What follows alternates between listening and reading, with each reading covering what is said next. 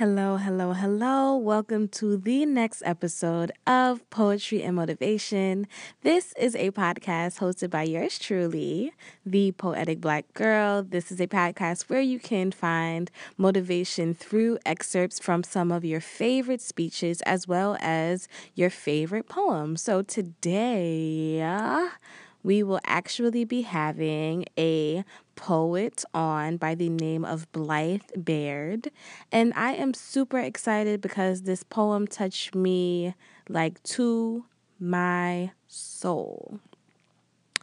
As a woman in America, we have this really heavy pressure to look our best all the time. And these body standards are constantly changing. Like, if you look back to the 1920s, what society saw as beautiful is completely different than what society sees as beautiful today. But women are still expected to attain and measure up to this unrealistic standard of beauty. And some women even you know, do harmful things such as, you know, detrimental eating practices, anorexia, bulimia, binging. It goes on and on and on and on.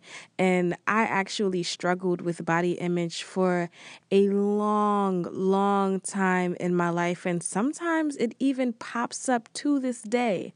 So, when I heard this poem, it definitely, definitely touched me because I was able to relate to so many of the lines and stanzas that Blythe brings up. And I hope that this touches you as much as it touches me.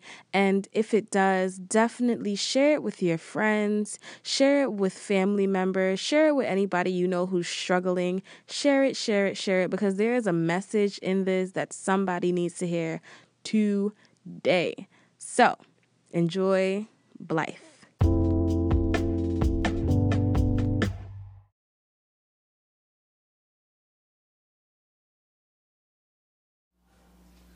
The year of skinny pop and sugar free jello cups, we guzzled vitamin water and vodka, toasting to high school and survival, complimenting each other's thigh gaps, trying diets we found on the internet, menthol cigarettes, eating in front of a mirror, donating blood, replacing meals with other practical hobbies like making flower crowns or fainting.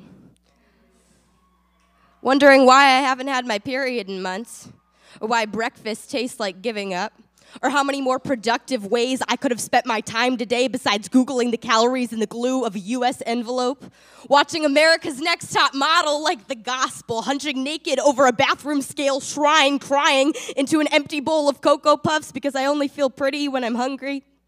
If you are not recovering, you are dying. By the time I was 16, I had already experienced being clinically overweight, underweight, and obese. As a child, fat was the first word people used to describe me, which didn't offend me until I found out it was supposed to.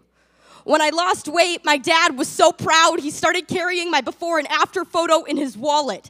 So relieved he could stop worrying about me getting diabetes, he saw a program on the news about the epidemic with obesity, said he is just so glad to finally see me taking care of myself. If you develop an eating disorder when you are already thin to begin with, you go to the hospital. If you develop an eating disorder when you are not thin to begin with, you are a success story. So when I evaporated, of course, everyone congratulated me on getting healthy. Girls at school who never spoke to me before stopped me in the hallway to ask how I did it. I say I am sick. They say, No, you're an inspiration. How could I not fall in love with my illness? With becoming the kind of silhouette people are supposed to fall in love with. Why would I ever want to stop being hungry when anorexia was the most interesting thing about me?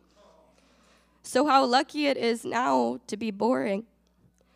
The way not going to the hospital is boring. The way looking at an apple and seeing only an apple, not 60 or half an hour of sit ups, is boring. My story may not be as exciting as it used to, but at least there is nothing left to count. The calculator in my head finally stopped. I used to love the feeling of drinking water on an empty stomach, waiting for the coolness to slip all the way down and land in the well, not obsessed with being empty, but afraid of being full. I used to feel cold. I used to be proud when I was cold in a warm room.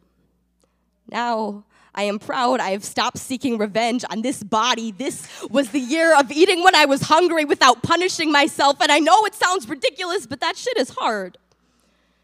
When I was little, someone asked me what I wanted to be when I grew up, and I said, small.